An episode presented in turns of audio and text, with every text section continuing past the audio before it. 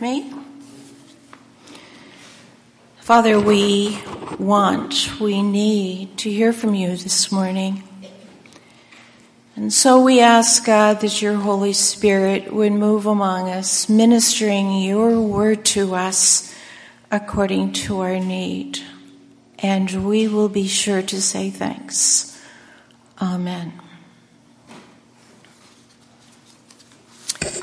Here we are, Labor Day weekend. The summer, with all of her variety and intensity, has passed.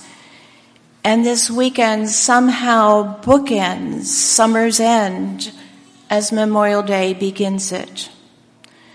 Most of my life as a nurse educator has been framed by the academic year.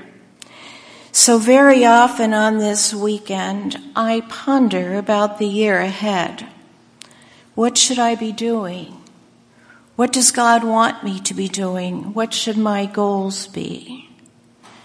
Today I invite you to ponder together with me, what does Jesus envision for my life, your life, and yes, for the church?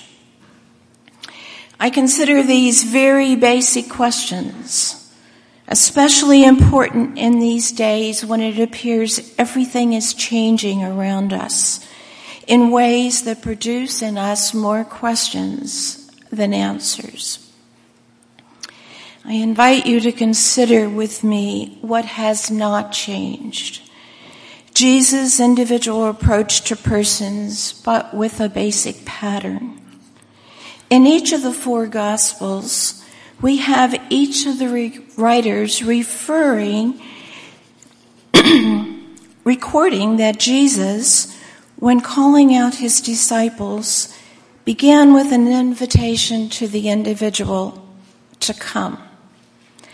Such an invitation communicates value to the person, and the idea that I want you with me. I have something I want for you to consider. Just then, Jesus then asks each one to follow me. It is as though Jesus is saying, see what I do. Do as I do. I'll show you how. For I know who I am, even though you don't know who I am. As you observe and learn from me, you'll come to understand who I am. This is best illustrated for us when in Luke 5, 1-11, Luke, a physician, takes the time to write this for all who follow. He describes Jesus' encounter with Simon Peter. Peter and his fishing partners, James and John, were washing their nets after a very disappointing night of fishing. Together, let's listen to Luke 5, 1-11.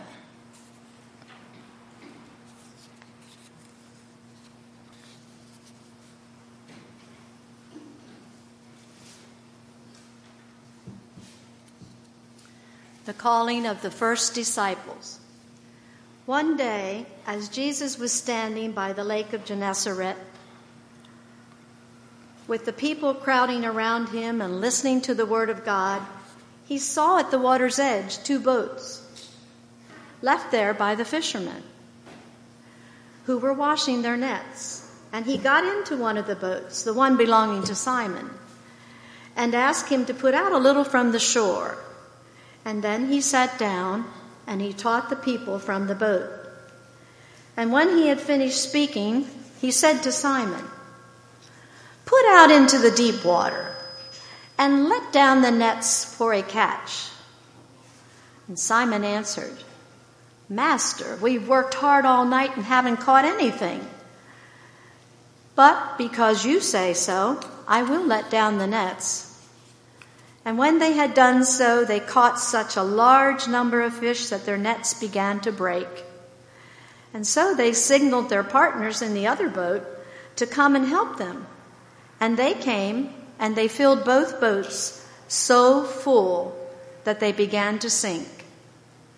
And when Simon Peter saw this, he fell at Jesus' knees and said, Go away from me, Lord. I'm a sinful man. For he and all his companions were astonished at the catch of fish they had taken. And so were James and John, the sons of Zebedee, Simon's partners. Then Jesus said to Simon, Don't be afraid. From now on, you will catch all people. So they pulled their boats up on shore, left everything, and followed him. Here we see that belief comes as these three fishermen come to discover for themselves who Jesus is. In their encounter with Jesus, their astonishment at what Jesus did attracted them to leave all and follow him. Those of us who've had such an encounter with Jesus can give testimony of how he custom made his presence in person known to each of us. Today, if someone should approach us with such an invitation as Jesus did to these disciples, we probably might not literally follow that person, but you and I know we'd at least check them out on the web. And according to what we found there, we decide if we would take the next step of exploration. For sure, we'd not take the next step unless we saw something attractive there. For sure, step by step, as we follow, we do learn who Jesus is. And that is how belief happens. It's a gift we receive as we follow. Paul, an apostle, tells us in Ephesians 2:8, it is by faith we are saved, not by works, for it is the gift of God. Jesus, in his encounter with a Samaritan woman in Sychar, now Nablus, himself called it the gift of God. He says, if you knew the gift of God, and who it is that asks you a drink, you would have asked him, and he would have given you living water. Please notice, here is another custom-made encounter. She, the Samaritan woman, knew about the Messiah, but that day she met him and started the exploration with the question, could this be the Messiah? And immediately moved on to invite others. Come and see a man who told me everything I ever did. As we, like this Samaritan woman, come to believe, that is to accept the gift of faith and know ourselves to be sinners, unable to save ourselves, but forgiven in God's sight, we come to understand that Jesus accepts us, sins and all, for it is for those sins that he died. To share the gift you have been given then becomes very natural, and in so doing, Jesus makes you a fisher of people. And as you do, you experience the greatest joy of life, introducing others to Jesus as you fish, teach, nurse, design, serve, research, care for, nurture, parent, sell, heal, disciple. With the task, you develop a new identity and an eternal one, his child now and for always. And as you do, deep inside you know that you have discovered the will of God for you. Matthew's careful to tell us at the very end of his gospel, when the resurrected Jesus instructs his 11 disciples with the Great Commission to go and make disciples of all nations with his authority. They worshipped him, as Matthew records, but some doubted. What a comfort to know that Jesus can entrust his work to those who doubt. We don't all receive the gift of faith at the same rate or with the same regularity, nor do we nurture our faith equally. Consider if we each today received the same kind of beautifully healthy perennial plant as a gift. Would each plant look the same the following year? For sure not. The variables are many. Here's a story from my life with a recent update. Some of you know that my husband, Bob, and I were medical missionaries in Nazareth, Israel, under the auspices of what is now Mennonite Mission Network and Eastern Mennonite Missions. Over the years that we were there, I struggled a lot with how come God didn't allow us to work in the States among our own people, instead whose language we knew. Why didn't the mission board support locals instead who could do the work so much more effectively, since these were their own people? Would the local church someday really grow and develop effective leadership? We and the Mennonite Church of North America, through us, invested 18 years over the span of 30 years, 1965 to 1995. Since then, we've had the opportunity to stay invested through board involvement, recruitment, donor relations, prayer, and the Nazareth Project here in Lancaster that helps to support the work in Nazareth.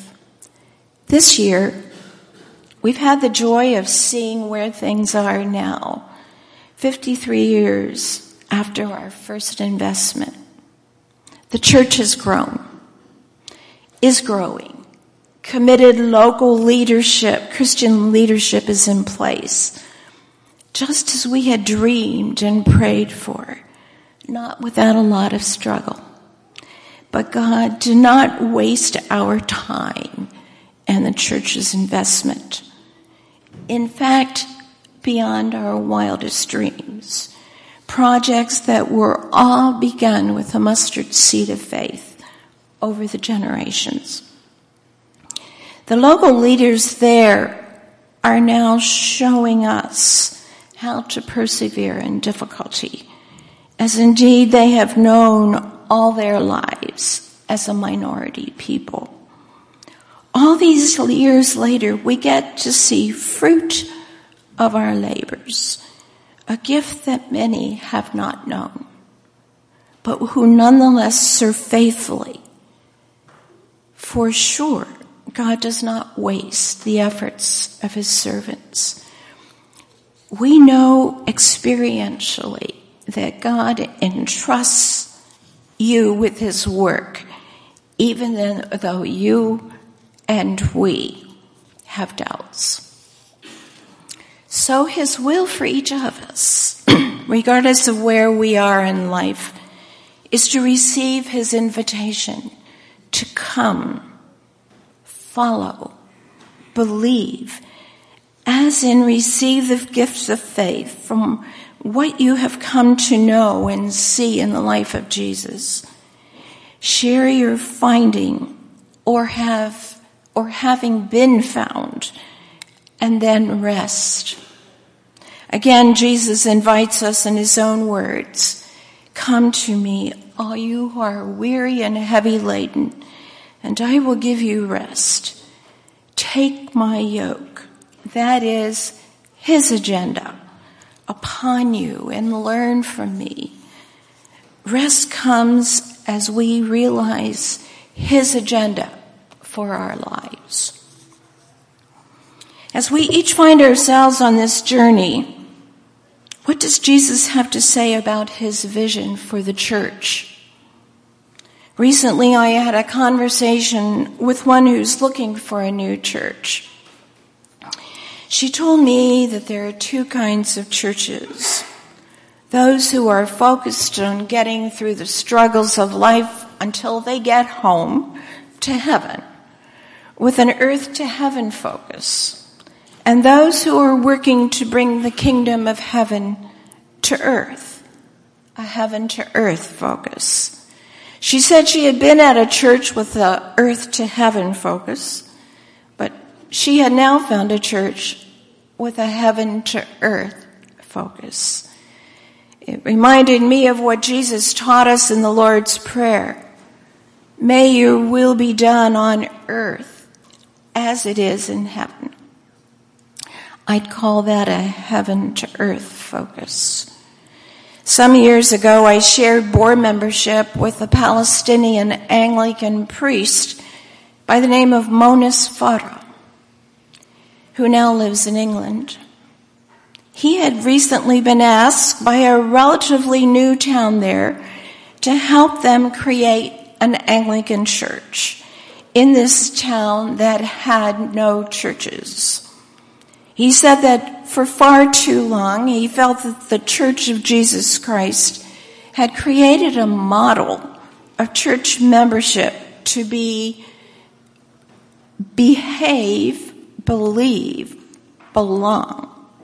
However, he went on to say that as he worked with this group, it soon became clear that with this group, the order would need to be belong, believe, behave. His story and reflections caused me to ask, to what kind of a church do I belong? Followed by, what would Jesus have to say about this? I came to see that the home church of my youth had operated as the behave, believe, belong model. But what do we think Jesus' model would be? As we looked at his approach to individuals, he invited one by one to belong, to follow, and gave each one the chance to be open enough to experience and receive God's gift of faith, knowing that faith will shape behavior. Please share your thoughts with me about this, because together we make up this home church of ours. What do we know about Jesus' will for the church? I invite you to think along with me about this, for the landscape in our nation is full of evidence that the church has lost her way. Let's begin by asking, who or what is the church? The Old Testament's answer, which was written prior to the coming of Jesus to earth, would say, followers of Yahweh, God's people who are walking in his way. Their gathering place, we know, from the time of King Solomon on, was the temple, the designated place where God dwelled. Isaiah prophesies in chapter 61, 800 years before Jesus makes his first advent, he prophesied the Messiah's ministry for Israel and the world, the one through whom the sovereign Lord will make righteousness and praise spring up before all nations. John the Baptist tells us who he knew Jesus to be. He does this in response to an argument that had developed between one of his own disciples and a certain Jew over the matter of ceremonial cleansing. Listen to John 3:27-36.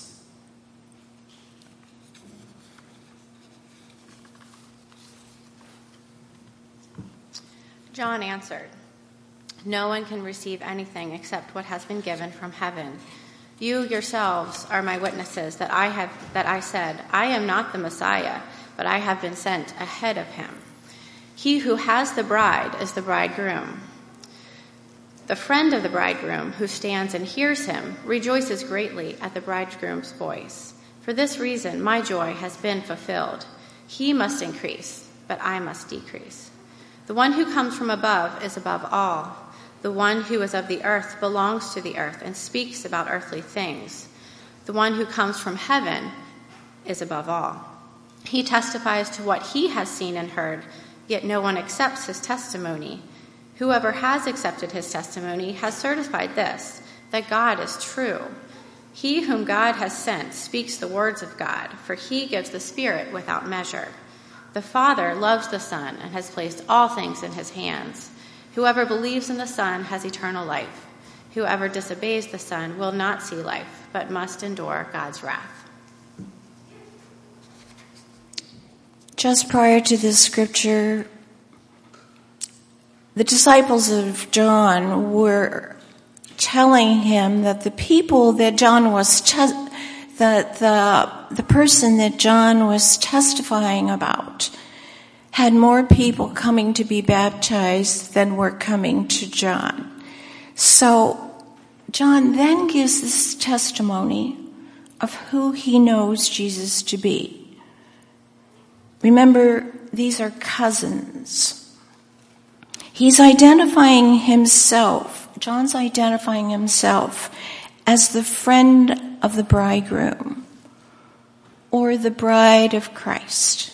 The language again used in the vision that Apostle John in Revelation 19 speaks of, where he describes the wedding of the Lamb, meaning Jesus, the one sacrificed for the sins of all and resurrected, to his bride, the church, who here is described as one who's made herself ready, to whom was given to wear fine linen, bright and clean. The text actually tells us that the fine linen stands for the righteous acts of the saints. The figure of marriage is said to symbolize the outward public consummation of the inner spiritual union between Christ and the church. The origin of the church is clearly Jesus. Its first mention and appearance of the word church in Scripture is spoken by Jesus himself in Matthew 16, 18 and 19, after Peter's public confession of Christ at Caesarea Philippi. Jesus responds to Peter, quote, "Blessed are you, Simon, son of Jonah, for this was not revealed to you by man, but by my Father in heaven. And I tell you that you are Peter, and on this rock I will build my church, and the gates of hell will not overcome it. I will give you the keys of the kingdom of heaven. Whatever you bind on earth will be bound in heaven, and whatever you loose on earth will be loosed in heaven." End of quote. It is worth our noting that Jesus chose Peter as the rock foundation for the church, the one who he knew would someday deny him 3 times, but who repented and was restored. Failure is common to the human experience, but our response to our failure is that which determines outcome. So, Jesus' will for the church is a recognition of the rock foundation of the church in her confession of Christ, the Son of God. Jesus, the builder, is the builder. Jesus has given the church the keys of the kingdom of heaven with all authority to act in his name. Jesus will see that the power of Satan will not overcome the church as long as she confesses Jesus as Son of God. He needs each one of us, his followers, to lift up the name of Jesus as John the Baptist did, and he will draw all persons to himself. He needs a bride that's faithful, attractive, transparent, attentive to the matters of the kingdom of heaven, listening for his voice, and preparing for his coming soon. So in summary, first comes our individual custom-made encounter with Jesus, acceptance of his invitation to come, follow him, believe on the basis of your exploration of what you learn of Jesus, and as you believe, you receive his Spirit and then share as you live your daily lives and live his ways. We will then know his promise for rest for our souls. Together we will then become a heaven-to-earth church. Enjoy a community life where we belong. Be attractive to our surrounding neighbors and friends who are not finding such an abundant life now and for always elsewhere. And what of our future together? Two promises. One from the Old Testament and one from the New Testament. In the Old Testament, from Isaiah 33:6, he, that is God, will be the sure foundation of your times, a rich store of salvation and wisdom and knowledge. The fear of the Lord is the key to this treasure. And the second promise from the New Testament, 2 Corinthians 9:8. And in this promise, please notice the word all. And God is able to make all grace abound to you, so that in all things, at all times, having all that you need, you will abound in every good work. Earlier this year, I was given a definition of grace, which I think must be based on this New Testament promise. Grace is the endless supply of the life of Jesus in me, in you, that allows us to walk in victory through seemingly impossible situations.